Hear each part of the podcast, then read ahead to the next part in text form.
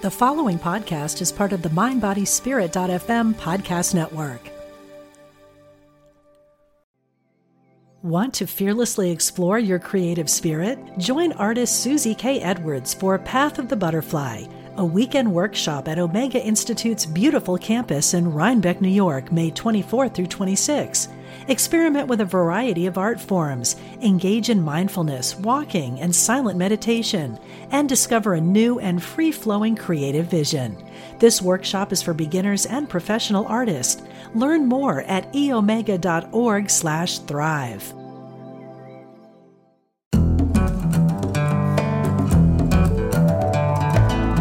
From Spirituality and Health magazine, I'm Rabbi Rami, and this is the Spirituality and Health podcast. Our guest today, Zenju Earthlyn Manuel, is a poet, author, ordained Zen priest, and medicine woman of the drum who holds a PhD in social science. She came to Zen Buddhism after 15 years in the Nichiren Soka Gakkai Buddhist tradition, and I want to talk to her about that a little bit. But mostly, we're going to talk about her forthcoming book, called The Shamanic Bones of Zen, revealing the ancestral spirit and mystical heart of a sacred tradition. A review of the book appears in the January February issue of Spirituality and Health magazine. Zenju, welcome to Spirituality and Health podcast. All right. Thank you for having me. Well, it's my pleasure. I was looking into your looking into your past, Zenju, to see mm-hmm. you know, where you came from.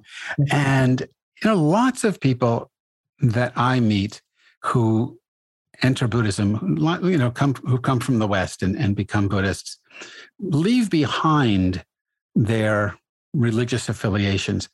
But as I understand from what I've read about you, you seem to bring all your spiritual bones with you to Zen. So tell us a little bit. I mean, this could go for the whole half hour, and we don't want to do that, but tell us a little bit about your religious upbringing and I'm very curious about your, your time with Nichiren Soka Gakkai, because I also spent some time chanting mm-hmm. with them, and, and why you moved on to Zen. So I started out in the Christian church with my parents and the Church of Christ, non denominational. And, you know, I, I was there, I was very active into my young adulthood. And then I uh, ran into the gateway of African ceremony and tradition with a tribe that had arrived to Los Angeles, which is where I'm from. And I practiced just a little bit with them. You know, it's mostly just doing what they do, do the ceremonies. It's not a lot of talking or training necessarily. And after that, the gateway opened for Buddhism. And it started out with the Soka Gakkai. So I had no interest in Buddhism. And no interest in Buddha either when I entered Nichiren, and I was pulled in by some friends, and they were, you know, wanting to hang out and to go to dinner, but I had to go to a meeting with them first. So that's how I got involved because I wanted to go out to eat. I got involved with Nichiren. And in reading those books there, I was amazed uh, when I actually started reading the Buddhist teachings. And I, I, I always say that that's where I found God in Buddhist teachings. That's all what I've been wanting to hear the whole time I was in church. And I didn't hear that kind of talk and teachings about loving kindness, about peace, by tranquility. I heard more about hell and brimstone and so that that didn't work for me being a very very extremely sensitive person. It yeah. was hard to be a christian that kind I of i mean that probably particular yeah particular kind of christianity. There's all kinds so. Right. Well i mean jesus spent so much of his time in the gospels talking about fire and brimstone so. Mm-hmm. yeah. they sort of they sort of miss the point when they go in that direction. So I, i'm my guess is that soka gakkai is not a form of Buddhism that most people are familiar with. So, can you give us just a brief introduction? And uh... it's it was a practice brought to from Japan to this country, United States, in, in right after World War II. It was brought here by widows and widowers, people who had been killed in World War II with the bomb. And they came with this already set philosophical lay community called Soka Gakkai.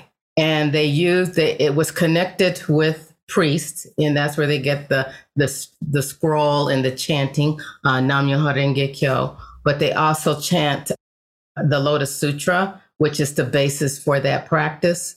And Nichiren himself was a Zen priest and then moved into his own teachings and considered himself a latter day Buddha. And so the reason why Soka Gakkai has always been welcoming and to everyone is that the the Nichiren tradition wanted everyone to experience Buddhism, not just priests, even though the priests were still attached. And then later on, the priests pulled away from the Soka Gakkai, pulled away from the lay organization. But there's there's where I learned concentration and shamatha.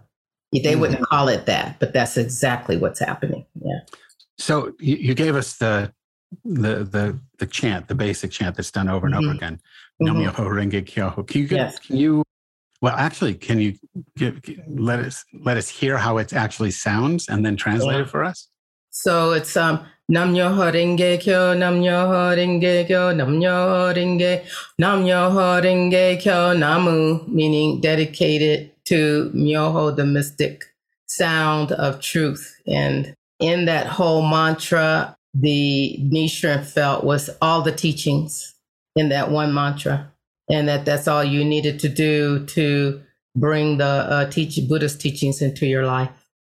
See, I think most people think when they think Buddhism, they think meditation. Mm-hmm. And uh, it, well, that's not wrong. That's not, I shouldn't have put it that way. When they think Buddhism, they think sitting meditation, silent right. meditation. Right. But in, in uh, Soka Gakkai, it's this, this mantra chanting. In Pure Land, Shin Buddhism, it's Namu Amida Butsu, you know, mm-hmm. calling on the, mm-hmm. the compassion of the Buddha of infinite light. I mean, there are such, there are diverse ways to to practice uh, Buddhism, and I want to ask you about this in just a little bit. But chanting is, in my mind, well, let's take it up now, and we can we'll come back to another aspect of it later. Chanting, in my mind, is the most accessible practice for people. Not everyone can sit zazen. Not everyone can, mm. even if you sit in a chair. What's your sense about the universality of pra- of uh, chanting yeah. practice. I, I agree with meditation was left to those who wanted to be a monk or nun to live in the monastery to leave the world and live in that world and of meditation and to come awake through that kind of daily practice and chanting was mostly shared with the lay lay people lay practitioners so it is more accessible I think that's what makes Nichiren so successful. But something happened in the transmission of Buddhism. Folks saw those Zen masters and said, I want to be like them. and, and pulled in meditation and pulled meditation as a practice. But if you go, which I have been to different countries, Asian countries, and you go to Buddhist communities, they are not doing meditation. They are chanting and singing and those kinds of things. It's just if you go, you know, to if I sat in a crowd of nuns, most of the ones who would be sitting would be just the Zen people, you know. So, so it's not really widely spread as we might think. It's very, very rare. I think it's not for everyone. It doesn't. One because there's no measurable outcome, you know, that you can count on. I'm going to go in here for 20 years and come out this way. It just doesn't happen like that. Well, neither is chanting, but chanting is like drumming. You can feel the rhythm. We're used to rhythm of the earth, rhythm of our hearts, rhythm that that we know. And so that that's what makes to me chanting kind of more accessible practice for people. And meditation is for those to me that want to have a take a deep, deep road, a deep path into places that we can't see with our eyes or hear with our ears to go into that place and and make it our path you know actually just living in that kind of darkness and discovery um, mm-hmm. whereas chanting is not that but chanting can take you very mm-hmm. i mean chanting yes. can, can, open you up to, to that's right I mean, I'm trying to avoid the word enlightenment, but yeah, well, I is- I talk about it in the book that it, I chanted in Nichiren for seven years, and yeah. it's, it's where the oracle, an oracle came in a dream to me. Well, I wanted to ask you about that. So go ahead, tell us about the dream. So I, we got 10 minutes. Oh, no, and, we, have, we have time. What we, this, okay, this so the dream, you know, it, I was suffering at, at the time and had made a prayer, went to bed that night. And then I woke up with all of this, like at four in the morning, with this, all these words in my um, head from the dream. And someone was speaking in the dream. And so I, I began at four o'clock, went to my desk and started writing down what those messages were. I didn't know what it was about. And they were going on and on and on. I just kind of cut it off because I wanted to go back to bed. And so the next morning I went back to it and I looked at it. And then I saw that it also had some kind of, you know, artwork in, in, in which is very ancient, like in, in Egyptian traditions uh, or other traditions where they did a lot of worshiping around stones and caves and there's always some drawing of the practice. So that that felt like uh, to me the oracle came straight out of you know Nichiren, straight out of my chanting. And i have been chanting very intensely for seven years. So it, it was surprising that that's what came out. I don't think if i sat down and said this is what i want it would have come. But i definitely it was waking up to myself. I had already been having dreams. I just didn't know. I didn't pay attention to them until the oracle came through. Want to fearlessly explore your creative spirit? Join artist Susie K. Edwards for Path of the Butterfly, a weekend workshop at Omega Institute's beautiful campus in Rhinebeck, New York, May 24 through 26. Experiment with a variety of art forms, engage in mindfulness, walking, and silent meditation, and discover a new and free flowing creative vision. This workshop is for beginners and professional artists. Learn more at eomega.org/slash thrive. You know, when, when you're linking chanting to dream and chanting uh-huh. to the, the drum, uh-huh. and you are a medicine woman of the drum. That seems to be where the shamanic comes in. Is that fair? It can be for some, for some people. So, how, how do you understand the notion of, of yeah. shamanic? For me, shamanic is just that experience of awakening. It has many, many definitions, and, and it's a word that's been borrowed. And I do explain that right away in the beginning of my The Shamanic Bones of Zen, which is already out. It came out February 8th. And so to the public. People should hopefully have it in their hands, those who pre ordered. And so I think that the drum and chanting, like I said, provide rhythm. So you're getting in touch with the earth. Anything to me, shaman, anything in awakening is being in touch with the earth in which we live, which is to be in touch with ourselves because we ourselves are the earth of the earth. And so it's in, it, I, for me, I think it was pretty simple. I didn't just decide I'm going to do Buddhism. I'm going to drum myself into awakening. I'm going to do all these things. I'm not the type of person to go out and search for modalities and things. You know, I, actually shy away from them. So I'm always surprised about how many places I've been because I tend to shy away from where the crowd goes.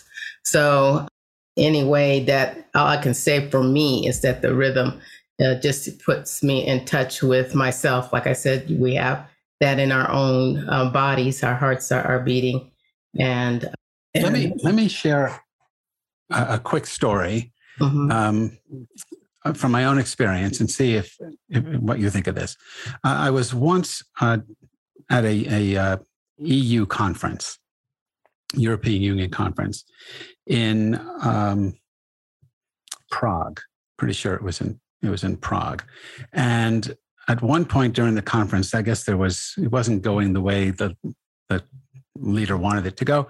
So they asked me if I would do some exercise with the group. And everyone spoke different languages. It was, you know, we had translators, but I don't know what they expected I was supposed to do. They just sort of dropped it on me. Well, what I did do was I invited everyone to sort of congregate in the center of the room, sort of a clump. And then, just apropos to what you were saying, I had everyone tap their their heart, like find their heartbeat and, and make a drum out of their chest and tap their heart rhythm. And then it became very clear that there was an alignment of, of rhythm tapping. People sort of started, the hearts were all beating together. And then we did a chant. Now, in this case, we did the uh, Om Namah Shivaya from the um, Hindu uh, tradition. And they weren't spiritual people necessarily. They certainly weren't Hindus. There was only one other Hindu there, maybe two. But anyway, the group started chanting Om Namah Shivaya. And we did that for just a little bit. And it changed the consciousness of the group. Mm-hmm. It brought people into alignment. When you do chanting um, with a community, do you have the same? Does it have the same effect? Is it? Is it really? Yeah, of course. Yeah, it's singing, and the alignment is in the sense that we're now not uh, in our heads, in our story, in ourselves. We're in the sound. So if we're doing Om together, we're in the Om of the sound. And and and these are all ancient mantras too, very old. And so they had purpose and they were designed with purpose. They were designed to to bring to bring harmony, to bring compassion. You could be chanting next to your enemy and you might possibly fall in love with that person. You know, yeah, like I think not- I love that person. you know, I don't I don't dislike them anymore while we're chanting. As soon as you stop chanting, you go, "Oh yeah, I remember why I didn't like that person." You know? No, no, that's very great. Uh, that, that's a tremendous observation for people to hear because, yeah. it, first of all, it's true and it's uh-huh. testable. Yeah, it's testable. In in the book, I expected just well, for, for no real, real good reason, but I guess expected when you were going to give an example of chanting, it would have been the Heart Sutra, which in the 10 years that I was in the Zen world, we chanted the Heart Sutra every day. Mm-hmm. You instead share with us the chant of great compassionate mind. Mm-hmm. And I don't know if I was, well, I wasn't familiar with this chant. And I'm interested in a couple of things around this. One is if you would just chant a bit, I mean, it's a long chant. Yeah. So if you could just chant a line or so, just so people get a sense of of what it sounds like, and then I'm going to ask you about the the, the text itself. Okay, so that folk know this is there's an audio of the book and the chants in the book in that audio on the audio book. Uh, Namu Karutono Torayaya Namo Niya Burukishi Shifuraya Fujisato Boya Moko Sato Boya Moko Garuni Gaya Nsa Haraha Eshu Tonno Tonsha Namu Shikiri Toimo Oriya Burukishi Shifura Rinto Bo Namu Nora Kenji Kiri Moko Horo Shami Sabo Oto Joshu Okay, so all right, so this this I mean, we this is in Japanese. Yeah, it's in you know anything that's Japanese. It's like a medieval Japanese, right? It's ancient, so even a Japanese person today could just jump up and translate that. Oh, okay. So give us yeah. a sense. I'm not, not going to ask yeah. you to translate it, but yeah. what what is the message of the chant of great compassion? So there is no translation. oh, okay. There you go. That's that's why I chose it because it's totally about the sound. And while ah. you're while you're chanting in, that's why it's always good to try to chant it in the language that it's been written in it. And the Heart Sutras in you can get it in English and you know and in Japanese and other you know Korean, all kinds of languages. Everyone ch- chants the Heart Sutra. But I the mantra at the end yeah. is always in Sanskrit: Gate, Gate, Paragate. Right. Right. The, yeah, that's right. For the same. I, yeah, the, yeah. the same reason.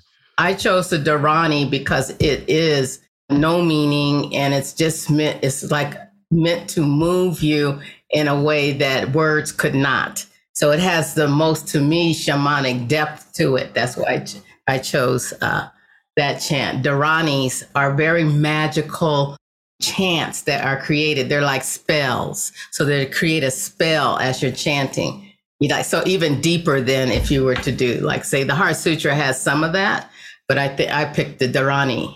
And there's a lot of Dharanis, and they don't have a lot of meaning other than the sound themselves are to uh, transport you into that place that meditation could do, or dancing, or drumming, or any of those things. Okay, so that that is a very helpful explanation of the shamanic bones that you're talking about in a in, in a book titled "The Shamanic Bones of Zen." I mean, that is very helpful, and when you're doing it and we're going to close out the show so people can hear this again. And that was a small part of this of this chant. My sense is that if I could do it with you, that there would be a resonance because I'm chanting, you know, with you. But mm-hmm. even not, even listening, there is a oh, I don't know, some kind of some kind of of resonance that arises from the sound of your voice using these just these sounds mm-hmm. that is already all embracing people would, would must feel a part of this um, especially if there's no translation i have to worry about and no meaning i have to derive i'm just being present in with and, and i would imagine ultimately as the sound itself uh-huh. And I think, you know, some people have tried to translate the Ranis and you'll see it if they do, it doesn't it still doesn't make it's like, oh Lord, oh Lord, oh Lord, oh my, oh my, oh my, you know, like that. It okay. still doesn't happen. That's even if you try. Yeah, it's not gonna give you that that, you know, text or, you know, literature that you're looking for. Yeah, you know, in the I don't know if you remember this from your Christian days, but there, there's a text in First Kings where in the Hebrew they talk about kol damama daka, which means the sometimes it's translated as the what's it called the something voice of silence, the, the huh. still voice of silence or something like that. Uh-huh. Uh, in, in Hebrew, it's it's the voice of maybe fragile silence. There's no great translation, huh. but um, there's a practice where you're trying to listen to whatever that sound of silence is. In Hinduism, they have something called nada yoga. It's also actually in Buddhism, uh, where you're listening to the primal sound, listening for the primal sound of the universe.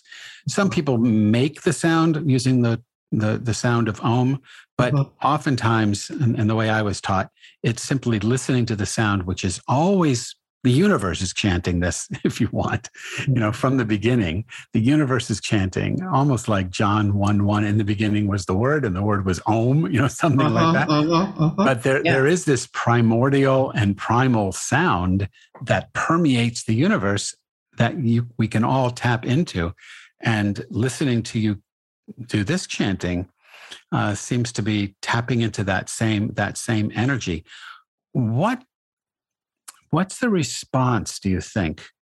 I mean, uh, are you doing this with your when you're when you're leading a group and the group is chanting okay. uh, the chant of great compassionate mind? Uh-huh. See a transformation in people, or you just your eyes are closed and you're not? You're well. You're not looking at others. You're you're you are within. So everything is meditation. Offering the incense, walking, bowing, sitting chanting, it's all zazen, it's all breathing. It's, it's there's no break in that, although people do break because they don't know sometimes, you know, that they're to hold that meditative state that's developed in zazen. And then you get up and you walk with it, you chant with it, you offer incense with it, our flowers with it, our food, whatever's happening, whatever's happening in the ceremony. And so I think it takes, it could take someone one minute to their heart to just burst open and for some people it may take 10 years because it depends on where the mind is and where the mind will go and what you will allow to um, come into your your life. I think i walked in after 15 years of nichiren you know and then walking into a zen center i was already prepped for the opening. So there was yeah, it was going to happen right away and it did. It happened right away. And well, so yeah. Uh, let, let me let me list we're going to have to close this out. But let me suggest to listeners, if you're interested in this book, and you should be, let me suggest go, absolutely go get a copy of the Shamanic Bones of Zen. But is there a place, or, or should they also get the audiobook so they can hear you do the chant? Or is the chant? Yeah, I think if they want to. I was very surprised they did an audiobook. It's great because it does give you a chance to you know, listen to me chant. The chants are also available at many Zen centers and San Francisco Zen Center in, in their teaching a section on the website. There are many chants on there as well. Okay, that's very helpful. Yeah. So we're going to have you uh, chant the, the same text again, the same little bit that we had time for. And And as we do that, people will hear that. I guess I just want to remind people that our guest today, Zenju Earthlyn Manuel, is the author of The Shamanic Bones of Zen, revealing the ancestral spirit and mystical heart of a sacred tradition. And you can read a review of the book in the January February issue of Spirituality and Health magazine. And you can learn more about her work on her website, zenju.org. Zenju, thank you so much for talking with us on the Spirituality and Health podcast. Okay, thank you. ナムカルタンのトルヤヤナムニヤ、ブルキシシプラヤ、フジサトボヤ、モコサトボヤ、モコガルニガヤ、エンサハラハエシュ、単の単者、ナムシキリトイモレヤ、プロキシシフラ、リントボナムノラ、ケンジキリ、モコホロシャミサボ、オトジョシュベンノ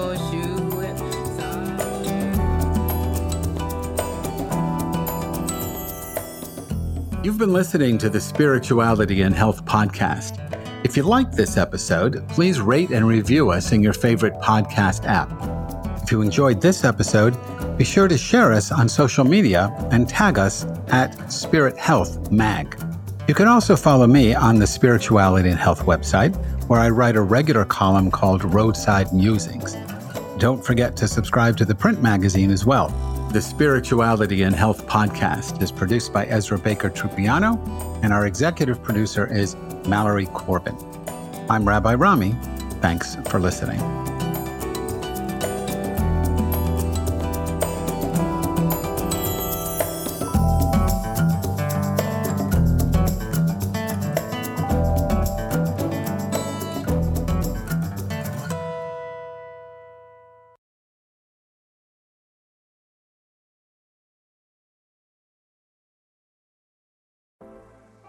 Life is hard, and sometimes you need a little help and guidance. I'm Laura West, host of a Guided Life podcast, and I believe that help is all around us. We just have to ask for it. The universe has a way of guiding us forward with the help of our past loved ones, angels, spirit guides, and ascended masters. On the podcast, I love to explore these ideas with incredible guests and let people know that they are never alone. Make sure you subscribe and follow so you can join me on this journey. Part of the MindBodySpirit.fm network and wherever you get your podcasts.